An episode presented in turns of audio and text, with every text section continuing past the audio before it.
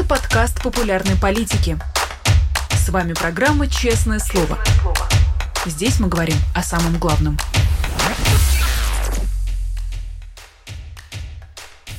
Привет, друзья! В Москве 17 часов. Вы смотрите «Честное слово» на канале «Популярная политика».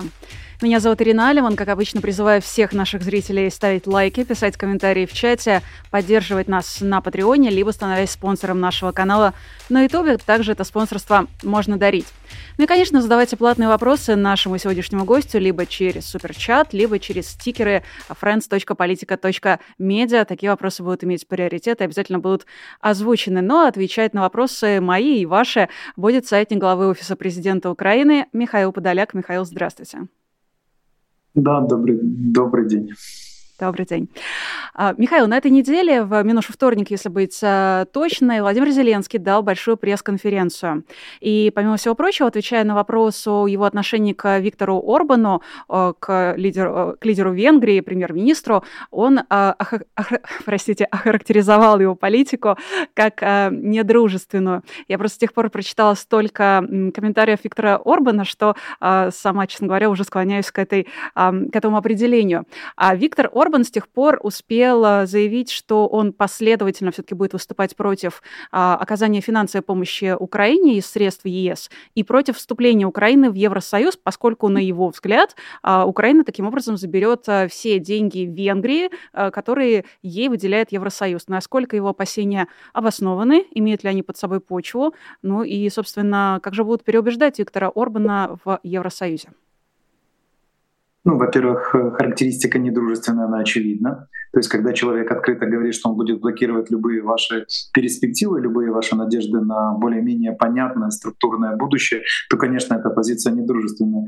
И вообще позиция господина Орбана для меня, например, очень загадочна. Да? То есть вы зашли в Европейский Союз, в коллективный орган, у которого есть определенные правила, и 26 членов которого голосуют за поддержку Украины, в том числе военную поддержку, а вы в это время максимально промоутируете позицию страны, в данном случае Российская Федерация, которая хочет сломать Европейский Союз, да, ну, то есть которая хочет обнулить вот эту солидарную позицию. Ну, то есть, грубо говоря, Орбан работает против того места, в котором он получает профициты, преимущества, да, то есть он имеет доступ, открытый доступ к технологиям, открытый доступ к финансовым европейским рынкам, открытый доступ к рынкам сбыта европейским и так далее. И вот он работает против, и это, кстати, повышает капитализацию самой Венгрии, да, и вот ты работаешь против этого коллективного органа. И опять же, загадочная позиция, потому что если 26 членов Евросоюза говорит четко, да, мы заинтересованы в Украине, мы заинтересованы в том, чтобы она через определенное время, выполнив определенную работу, да, ну, то есть имеется в виду, там, проведя трансформацию своей экономической и управленческой инфраструктуры, влилась в нашу семью, потому что мы считаем, что это заслуженно, и ты говоришь, нет, а я иду вот против, потому что, мне кажется, Украина заберет мои деньги.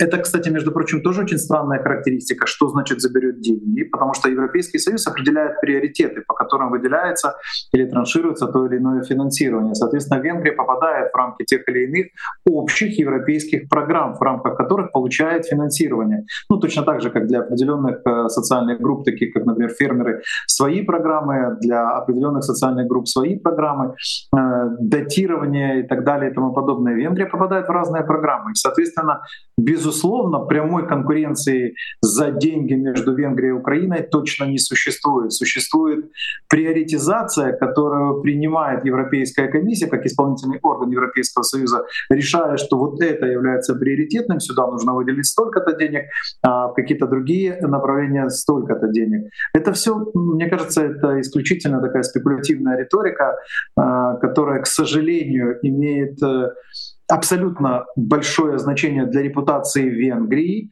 для того, чтобы Венгрию надлежащим образом оценивали внутри Европейского Союза. И, безусловно, это скорее вот то, что делает Венгрия. Должны с этим работать представители Европейского Союза или Еврокомиссия, или евродепутаты, объясняя, что либо мы все вместе и принимаем солидарное решение, либо каждый из нас отдельно. А Украина будет продолжать вести переговорные площадки, в том числе и с Венгрией, пытаясь объяснить несколько прописных истин. Каких? Очень простых. Первое. Если на тебя нападают на твоей территории, убивают твоих родных, ты должен защищаться. Второе. Если кто-то готов тебе помочь и делает это искренне, это очень круто, это очень классно. Это значит, что ты можешь рассчитывать не оставаться в одиночестве в сложных состояниях. И третья составляющая, ну уж точно, не Украина создает сегодня угрозы в общем европейскому и рынку, и политическому, и экономическому, и культурному. Ну вот на той же пресс-конференции Владимир Зеленский отметил, что, на его взгляд и по его убеждениям, Америка нас не предаст. Это, насколько я помню, даже была прямая цитата. Речь шла о финансовой поддержке, о помощи с точки зрения вооружения, обучения и так далее. Есть ли такая убежденность в партнерах европейских? Давайте здесь правильно зафиксируем некоторые акценты, и тогда будет все понятно, что касается оценки партнеров. Да, риторика может быть разная, и публичная риторика может быть разная, но давайте оценим действия. Смотрите, национальные правительства целого ряда европейских стран принимают решение об увеличении национальных пакетов помощи. Подчеркиваю, это очень важный параметр. Национальных пакетов помощи Украине. Почему национальных? Потому что каждая страна индивидуально принимает решение, какой вид оружия она будет поставлять Украине, какой объем денег она будет в это вкладывать. То есть, грубо говоря, например, Германия на 2024 год существенно увеличила объем военной помощи, ну или там, скажем так, военно-финансовой помощи до 8 миллиардов, Нидерланды до 2 миллиардов, страны, скажем так, Северной Европы, Швеция, Норвегия, Дания до 7,2 миллиардов евро. То есть это существенно и так далее. Можно по каждой стране смотреть разницу в бюджете финансово-военной, подчеркиваю, индивидуальной помощи национальных правительств, которая была в 2023 году и которая будет уже зафиксирована в 2024 году. То есть она выросла. И это, соответственно, четко говорит о том, что в Европе есть абсолютное понимание важности поддержки Украины, независимо от других процессов, которые параллельно происходят. О каких других процессах я говорю? Например, корпоративная помощь, да, а то, о чем мы начинали говорить, господин Орбан будет блокировать, ну или вернее заявляет о том, что он это будет блокировать, посмотрим, как это будет дальше происходить, но тем не менее. Это 50 миллиардов евро, корпоративная, подчеркиваю, не индивидуальная, корпоративная помощь Европейского Союза, 4-летняя, на поддержку только экономики Украины, с учетом того состояния, в котором экономика Украины находится. Вот здесь идут дебаты, безусловно. Эти дебаты будут закончены, насколько мы понимаем, и надеемся на это, в январе месяце. Юридически надо будет все это еще довести до окончательного согласования, но принципиально, мировоззренчески, на мой взгляд, опять же, ситуация такая, что Европа считает необходимым обязательно 50 миллиардов траншировать 4 года для Украины. Теперь переходим к сигналам, которые идут из Соединенных Штатов. Они, знаете, с одной стороны, да, очень острая выраженная дискуссия между республиканцами и демократами, та, что касается, прежде всего, миграционной политики. И, конечно же, это на самом деле дискуссия о так называемой стартовой позиции перед входом в новый, крайне напряженный, крайне конкурентный электоральный сезон. Мы понимаем, что 2024 год — это электоральный сезон. И, соответственно, обе партии пытаются себе создать на внутреннем рынке оптимальную стартовую позицию. Миграционная политика — это именно та площадка, на которой они будут пытаться эту позицию создать. К сожалению, к этому подверстана была позиция Соединенных Штатов по внешней политике и по Израилю, и по Украине, и по Тайваню. Но тем не менее, на мой взгляд, можно зафиксировать следующее. Есть абсолютно четкое понимание лидерами и республиканцев, и демократов важности инвестирования и инвестиций в Украину. Почему важности? Потому что это инвестиция на самом деле в том числе в стабильность, предсказуемость, в глобальное лидерство, в то, что Соединенные Штаты остаются страной, определяющим глобальные правила поведения, которые фиксируют те или иные концепты международного права как такового. То есть это, грубо говоря, в предсказуемость инвестиций. Кроме того, напомню слова господина Блинкена, сказанные вчера, а я вообще считаю, что администрация Байдена сегодня занимает очень жесткую, очень четкую позицию по необходимости поддержки Украины, постоянно подчеркивает, чем чревато не продление поддержки, чем чревато то, что мы переносим эту поддержку и так далее. Так вот, господин Блинкен говорит еще один важнейший аргумент, фиксирует его, это то, что 90% военной помощи Украине, вот 61 миллиард, давайте назовем сумму, это военная помощь на 2024 год, вот 90% этих денег остаются в военных производствах Соединенных Штатов, остаются внутри экономики Соединенных Штатов. И значит, опять же, идут на те программы, которые повышают качество жизни в Соединенных Штатах и так далее. То есть это важные аргументы. И, конечно же, мы надеемся, что, опять же, в ближайшее время решение о необходимости выделения конкретного пакета помощи, чтобы мы могли планировать, что конкретно мы будем иметь в 2024 году с точки зрения ведения войны, я думаю, оно будет принято Соединенными Штатами. То есть я вижу дискуссии, сложные дискуссии. Все-таки война 2 года, и все-таки война требует постоянного дофинансирования. Мы прекрасно понимаем, тем более мы с вами понимаем, какой бюджет Российской Федерации будет тратить в 2024 году на войну, только прямых военных ассигнований более 120 миллиардов долларов. То есть то, что заложено в бюджете, я не беру ассигнования косвенные, которые идут через местные бюджеты, я не беру ассигнования от других программ, которые тоже будут идти на войну. И, соответственно, конечно же, нужно какой-то паритет финансовый предполагать. Я думаю, что наши партнеры все-таки в полном объеме будут брать на себя вот эти расходы, которые необходимы для Украины. Ну, насколько я понимаю, американские сенаторы не проголосуют по вот этому пакету дополнительной помощи до начала следующего года, и раз уж зашла речь про США, то нет пока, мне кажется, ни у кого стопроцентной уверенности в том, что будет переизбран Байден, и в том, что, в принципе, следующим президентом США будет демократ. Что касается республиканцев, то вроде как Трампа дисквалифицировали, и по нему все так же непонятно, сможет ли он участвовать в выборах, или не сможет он участвовать в выборах только на территории штата Колорадо, который его дисквалифицировал. Но все же в стане республиканцев достаточно много голосов о том, что поддержку Украины следует, если не остановить полностью, то существенно сократить.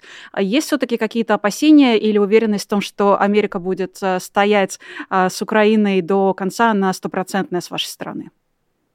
А что значит, давайте просто порассуждаем так, чтобы понятно, мы сможем ответить на этот вопрос.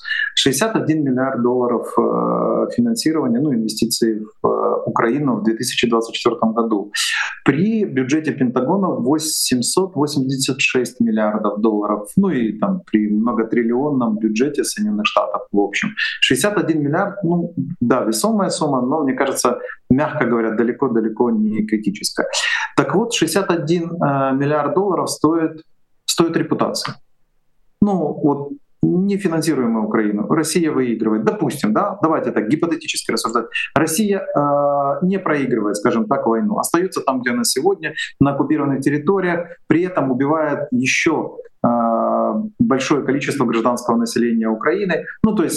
Опять же, имеет шансы устоять, имеет шансы остаться на оккупированных территориях и имеет шансы дозалить кровью Украину.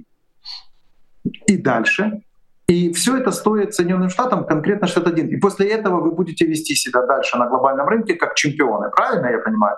Мы начали, 2 года помогали, поддерживали в полном объеме, брали на себя в том числе риски, понимаем, что происходит. Кроме того, получили много позитива. Какого? Конкретного, прямого. Получили использование своего оружия, которое теперь можно доконструировать, доработать. Получили конкретный практический опыт с поля боя. Доказали, что оружейная база Соединенных Штатов намного более перспективно с точки зрения торговли на глобальном оружейном рынке, чем российское оружие. Доказали, что демократия умеет защищаться, сумели выдержать вот это все, что вчера все боялись, имеется в виду выдержать вот этот натиск российской агрессии как таковой. И после этого мы говорим, смотрите, 61 миллиард, мы против, мы хотим репутационно обнулиться. То есть мы хотим сказать, что демократии проиграли войну и России в том числе. Мне кажется, что это настолько нелепо, что в любом случае вот в этом направлении вряд ли кто-то может серьезно двигаться. Почему? Еще раз подчеркиваю, это стоимость репутации. Репутации и Соединенных Штатов, и демократии как таковой. Ведь коалиция продемократическая, проукраинская в том числе модерируется ключевым лидером Соединенными Штатами. И, соответственно, некритическая сумма денег позволяет Украине дальше иметь абсолютные шансы на итоговый успех, на справедливый финал этой войны. А значит, на справедливый финал этой войны будет иметь демократия как система отношений государства-общества. Но очень странно отказаться от того, чтобы выиграть то, что можно выиграть. И потом вести себя так, как будто ничего не произошло, и так, как будто бы ты обратно являешься глобальным игроком. Мне кажется, вот так надо рассуждать. И мне кажется, что многие в Соединенных Штатах именно так рассуждают. Понимают все риски, которые генерируют. Давайте с другой стороны на это посмотрим.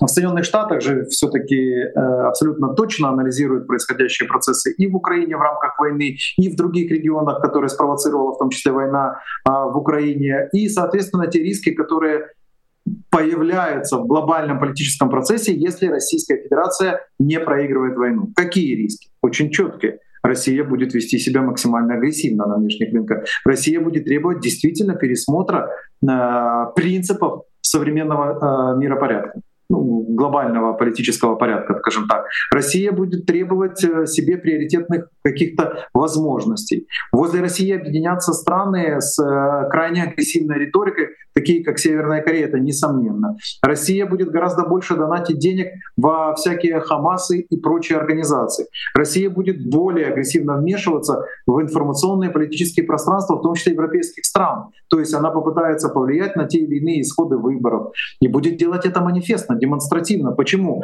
А потому что она же не проиграла. То есть она совершила такой объем военных преступлений на территории другой суверенного государства, на территории другой суверенной страны, и при этом не несет никакой ответственности. Ну то есть какие сдерживающие факторы тогда появляются? Почему мир должен быть стабильным после того, как в принципе международное право будет уничтожено?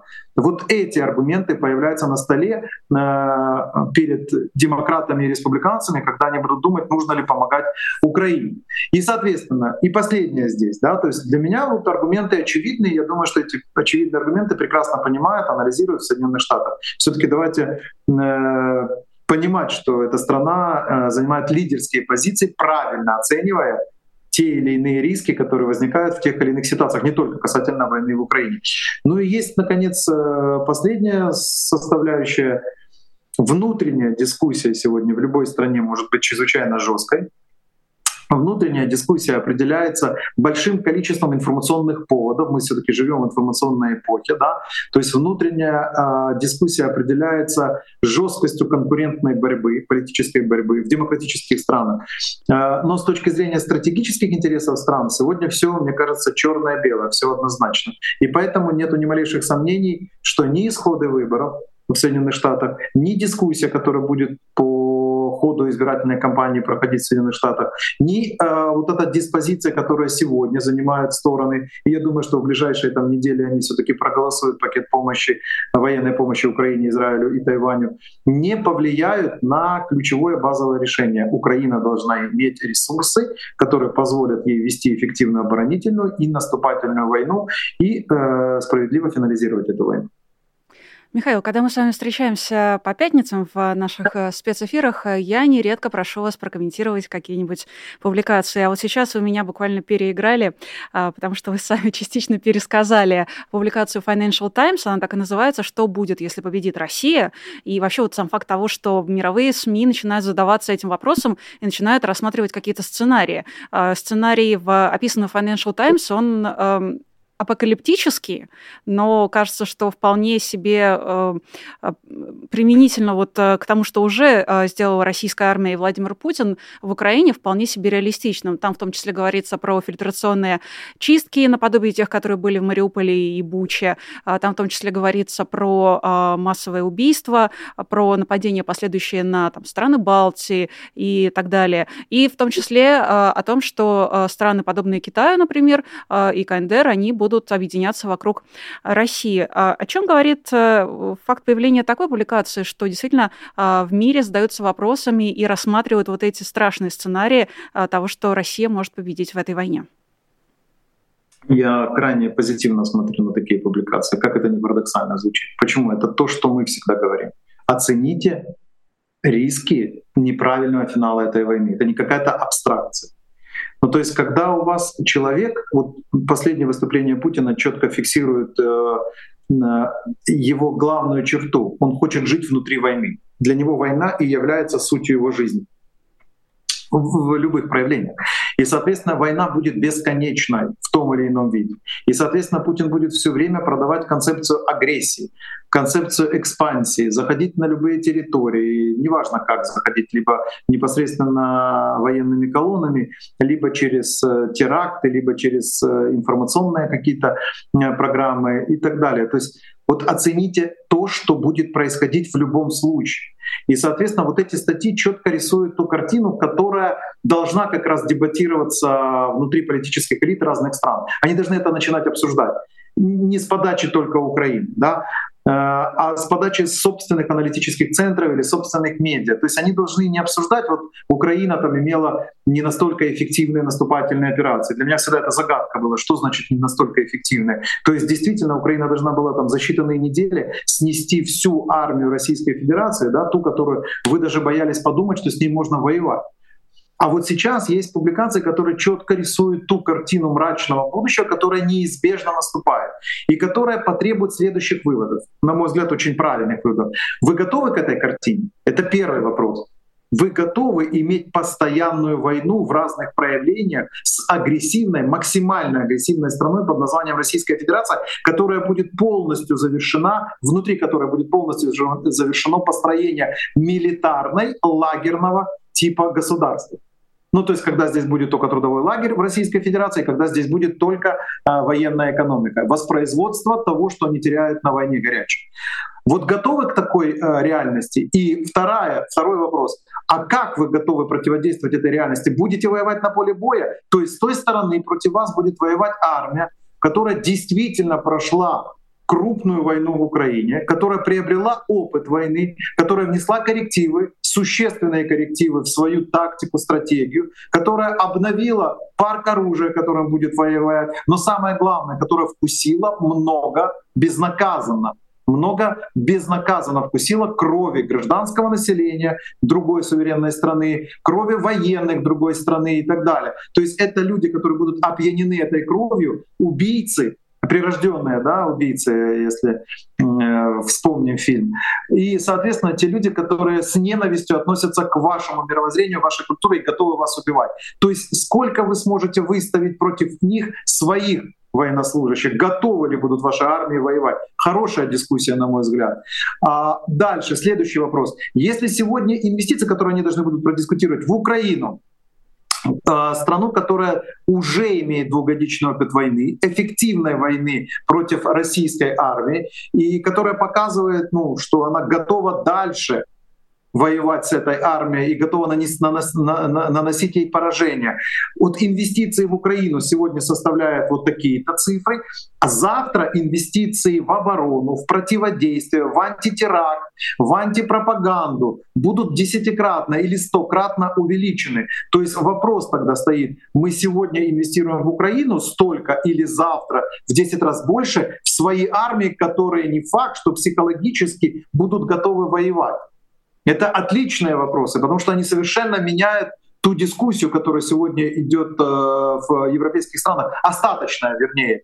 То есть можно ли договориться с Путиным? Вот Путин четко показывает, нет, никаких договоренностей. Я либо выиграю, и, соответственно, вы будете тогда подчиняться в том или ином виде мне, то есть я буду доминировать в глобальном политическом процессе, в глобальной политической игре. Либо я проиграю. Ну, понятно, он себе не говорит, что он проиграет, он уверен, что он выиграет, он уже возле Бранденбургских ворот стоит, на мой взгляд, и так далее. Но это конкретный, четкий сигнал. Война, ничего другого. Вот и все. Либо признайте добровольно, капитулируйте, признайте добровольно мое превосходство. Вот так стоит вопрос. Украина отказалась признавать превосходство, Украина воюет. И сегодня вопрос именно так стоит. Хотите получить будущее, которое гарантирует вам постоянный кошмар, или хотите получить предсказуемое будущее, о чем мы, кстати, всегда говорим, предсказуемое будущее, но для этого нужно доинвестировать военные программы, военное производство, поставки оружия в Украину, доинвестировать украинскую армию, ну и, соответственно, получить шанс на то, что все закончится здесь и сейчас, на территории Украины, ну или, вернее, на той территории, которая будет деоккупирована в Украине, и, соответственно, в этом году, в 2024 году, допустим. Министр обороны Украины Рустам Умеров подтвердил очередной раз, что Крым будет на 100% освобожден. Ну, в общем-то, цитата его, насколько я понимаю, максимально близкая к источнику. Это интервью, данное изданию «Бильд». С точки зрения даже не военной, а с точки зрения человеческой, моральной, например, какие трудности ожидают при освобождении Крыма, поскольку все-таки люди находятся в оккупации с 2014 года? Это совсем не то же самое, что и освобождать Мариуполь. Это совсем не то же самое, что и освобождается там Донецк, Луганск. Больше 9 лет люди уже находятся в российской оккупации, и, кажется, это будет очень сложный процесс реинтеграции. Мы сейчас переговорим об реинтеграции, что это за процесс будет, но сначала давайте к словам господина Умерова. Но это же не военный такой четкий прогноз, да? Это его ожидания, исходя из того, что он видит на ставке, то, что обсуждается с точки зрения тактики и стратегии. Давайте не забывать, что он имеет эмоциональное право так говорить, его выгнали с территории Крыма, да, ну то есть он крымский татарин, и, соответственно, конечно, для него очень важно, чтобы Крым был освобожден. Это принципиальная позиция практически всей крымско-татарской общины, ну и для Украины, безусловно, это крайне важно. И поэтому здесь он абсолютно прав, учитывая, опять же, опыт 2023 года и что происходило в Крыму, и что происходило в акватории Черного моря. Украина достаточно эффективно атаковала и акваторию, то есть отогнала Черноморский флот в новороссийские базы, достаточно эффективно атаковала военные объекты на полуострове Крым, на территории полуострова Крым, атаковала отлично, скажем так, системы противоракетной обороны, то есть есть инструменты, если этих инструментов будет достаточно, то, конечно же, можно будет наносить более существенные ущербы военной российской инфраструктуре на полуострове Крым. И давайте не забывать, что полуостров, да, он используется Россией как ключевая военная база, транзитивная база, логистическая база, соответственно, через которую идет снабжение всей оккупационной группировки. То есть здесь абсолютная, понятная стратегическая цель. Убрали возможность снабжать группировку, соответственно, резко иссушили возможности там подвозить резервы, подвозить ресурсы и так далее. Здесь все понятно. Теперь, что касается реинтеграции. Ну, там есть несколько аспектов, очень важных. Ну, во-первых, в любом случае, не освободив, не деоккупировав Крым, считать, что война закончилась, невозможно. Хотя бы часть территории останется у России, это будет означать, что война не закончена, даже не заморожена, что война продолжается в любом случае.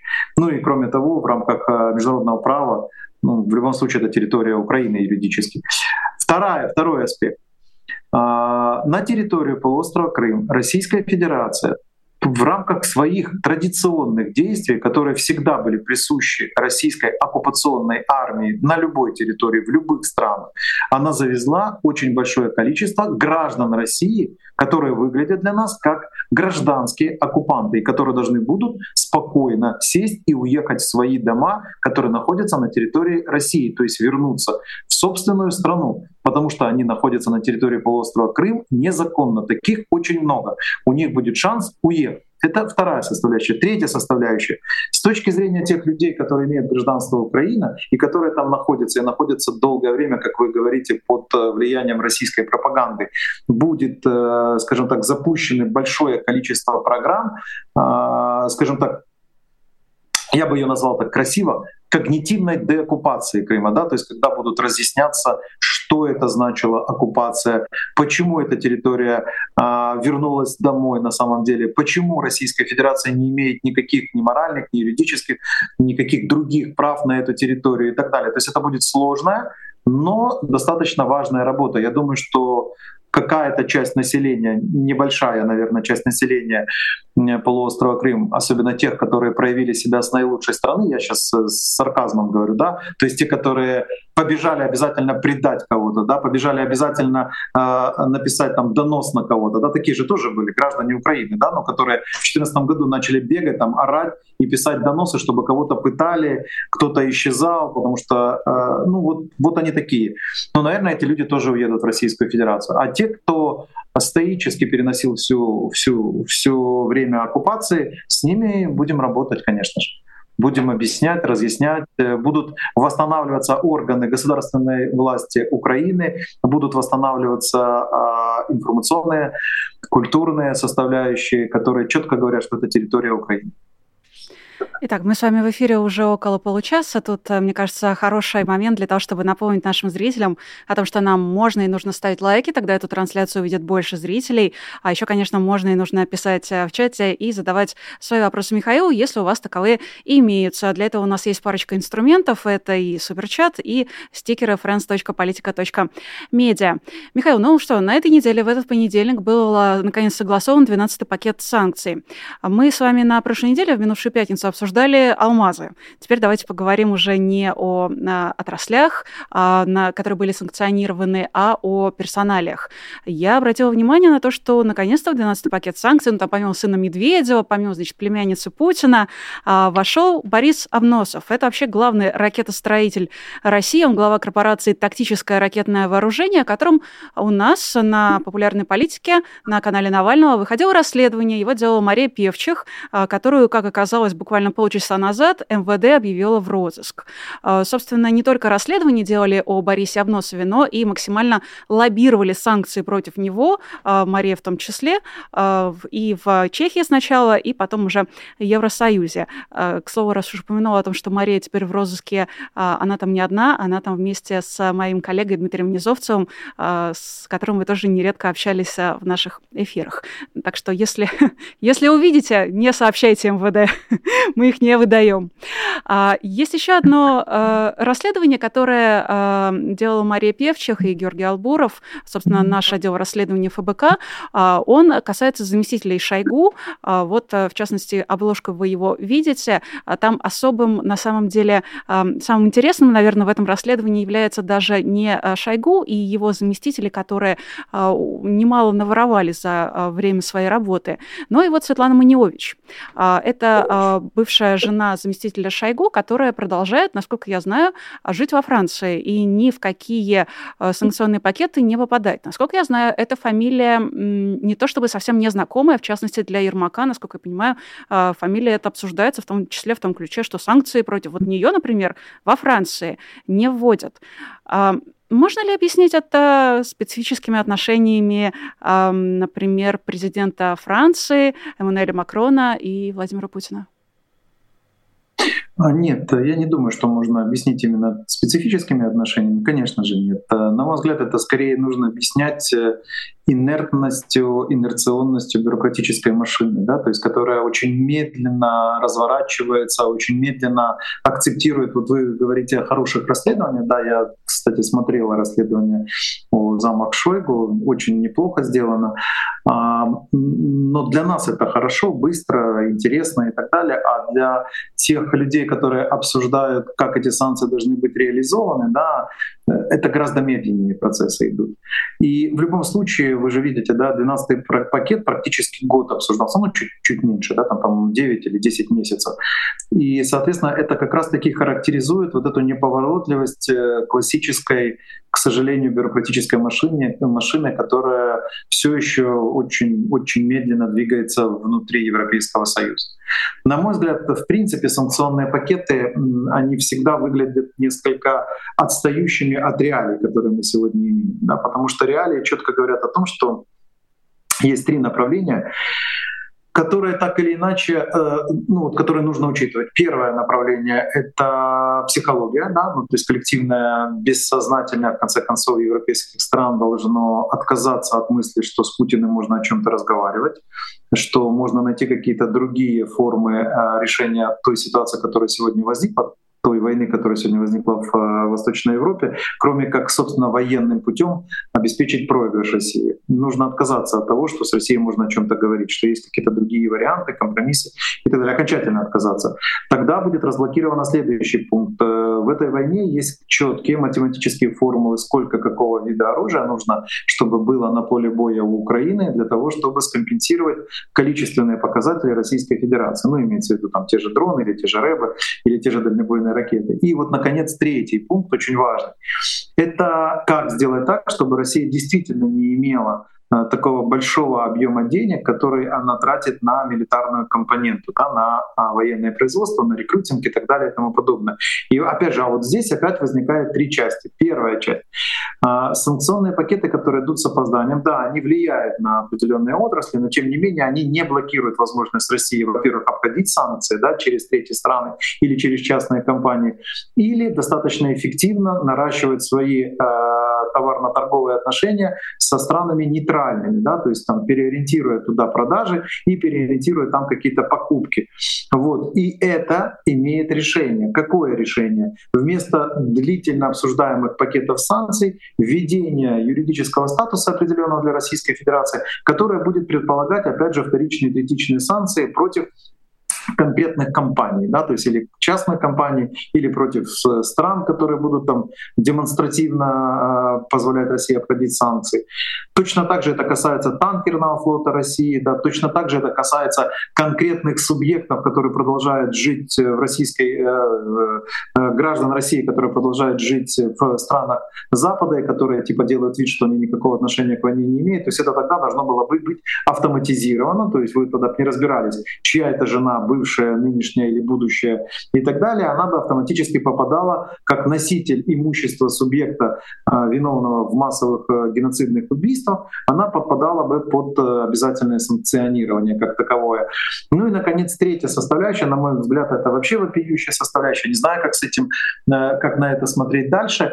Есть компании, их там больше 1000 компаний европейских, с европейской юрисдикцией, с абсолютно прямой европейской юрисдикцией, которые отлично работают на потребительском рынке Российской Федерации и даже периодически проводят такие сессии, на которых рассказывают о том, что у них прибыльность или доходность тех или иных бизнесов возрастает на этом рынке и так далее. При этом они точно понимают, что 40% бюджета, прямого бюджета России идет на милитарную компоненту, то есть идет на убийство граждан Украины.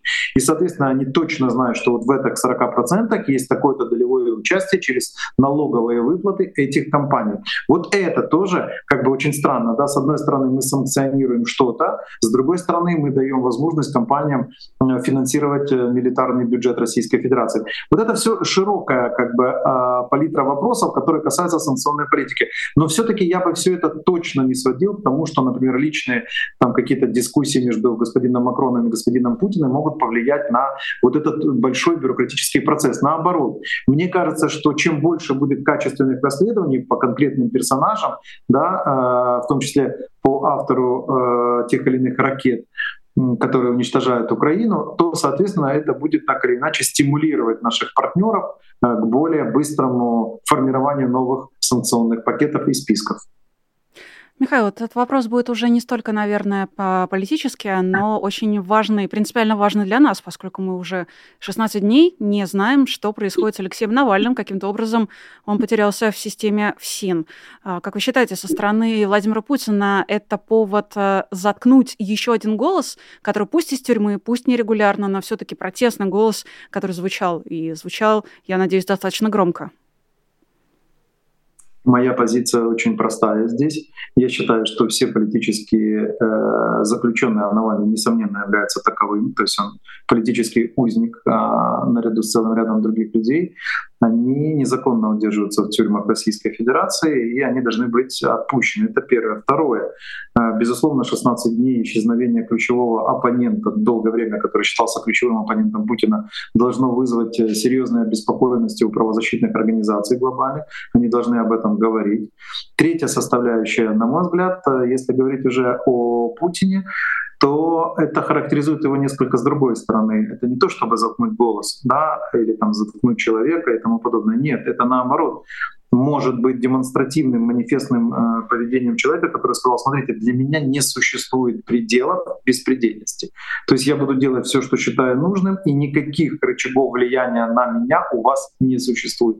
Я могу, в принципе, продолжать войну сколько хочу. Я буду атаковать центры украинских городов, уничтожать граждан, гражданское население Украины демонстративно, делая это каждую ночь. Я буду убивать в своих тюрьмах своих оппонентов, делать это демонстративно, и у вас нету ни малейших рычагов на меня повлиять. И это такое демонстративное поведение, которое, с одной стороны, должно деморализовать, как он считает, его оппонентов в странах демократии. Он считает их же до сих пор мягкотелыми, да, которые не способны к жестким решениям, к быстрым, оперативным жестким решениям. А второе, это должно, по его мнению, скажем так, поддержать вот этот образ его беспредельного матча на внутреннем рынке. Типа, смотрите, насколько человек не боится ничего, не боится уничтожать своих оппонентов. То есть я бы к этому относился крайне серьезно, потому что это говорит о существенном изменении его психического состояния. То есть он полностью отказался от каких-то вот этих остаточных там элементов, знаете, которые присущи глобальному политическому процессу. Он долгое время маскировался, что он заинтересован там в каких-то правилах, что он все-таки что-то понимает в этой жизни и так далее. То есть он сейчас полностью перешел в состояние такого, знаете, трусливо-маниакального человека, который будет все свои затаенные обиды максимально манифестно реализовывать. У него есть затаённые обиды на 91 год, до сих пор у него есть затаённые обиды на то, что распался Советский Союз, у него есть затаённые обиды на расширение НАТО, у него есть затаённые обиды на демократию, на оппонентов, которые гораздо ярче могут выглядеть или выглядели в течение там, небольшого промежутка времени, когда он позволял им публично выступать, нежели он сам. И он все эти обиды хочет сегодня скомпенсировать, уничтожая все, что считает возможным уничтожить. Ну а что же все-таки за отношения его связывают с его кумом Медведчуком? Отношения, я имею в виду, не столько формальные, сколько почему Медведчуку гарантировано настолько комфортное существование на территории Российской Федерации? Тут ведь в чем дело? Расследовательский проект «Система» выяснил, что сейчас Медведчук живет в России, ну, это и так было известно, а вот проект зато выяснил, на какие деньги он там живет. Оказалось, что у Медведчука как минимум 3 источников финансирования. Это и сибирская нефть, это и московская недвижимость, и это уже не российский источник, но так или иначе это донецкая металлургия, на которой он продолжает сейчас каким-то образом зарабатывать. Более того, все это покрывает российская прокуратура, дабы его бизнес-интересы не были ущемлены. И я хочу понять, какие отношения связывают Путина с Медведчуком, что он настолько окружил этого самого Медведчука всеми возможными благами? Ну, чем больше окружил его благами Путин, тем более жесткое приземление по итогу будет у этого субъекта Медведчука. Давайте подождем какое-то время и посмотрим дальше на развитие его стремительной карьеры влево-вправо. Что касается вот этих, это интересный феномен, да, Путин общался с определенным кругом людей, это, как правило, такое, знаете, немножко гопническое, бандитское окружение, я не беру там профессуру, с которой якобы он общался в начале своей карьеры, но Медведчук для него вот при там, первичных общениях, напомню, это начало 2000-х еще только было, при первичных общениях Медведчук создал для него такое ощущение человека, разбирающегося в историческом процессе. Вы понимаете, почему это важно, да? Потому что для Путина вот этот исторический процесс, оценка этого исторического процесса имеет чрезвычайно важное значение. Они определяют его видение мира. То есть он интерпретирует мир через интерпретацию, как для него показалось, вот такого масштабного, хорошо понимающего, почему мы находимся там, где мы находимся, Медведчука. То есть он формировал, закладывал в него такое ощущение того понимания мира, в котором сегодня определяет поведение Путина. Это такое, знаете, отношение одновременно, с одной стороны, Путин вождь, пахан, Медведчук абсолютно лояльный там надсмотрщик у него, да, в его инфраструктуре. А с другой стороны, это такие отношения учитель-ученик, да, исторические. То есть тут одновременно они могут быть и учителями, и учениками.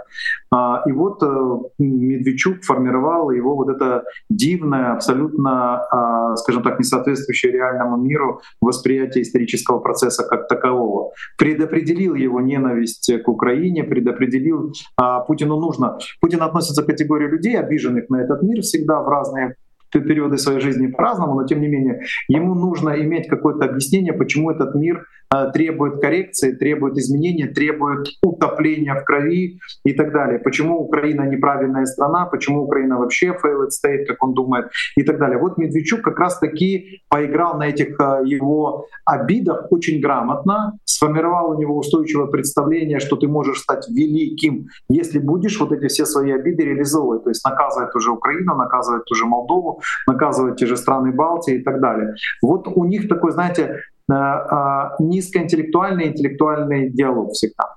Ну, потому что считать это интеллектуальным диалогом, вы же прекрасно понимаете, очень тяжело. Да? Это два неначитанных персонажа, но очень ушлых, да, которые выросли в специфической среде, ну и, соответственно, на специфическом жаргоне разговаривают.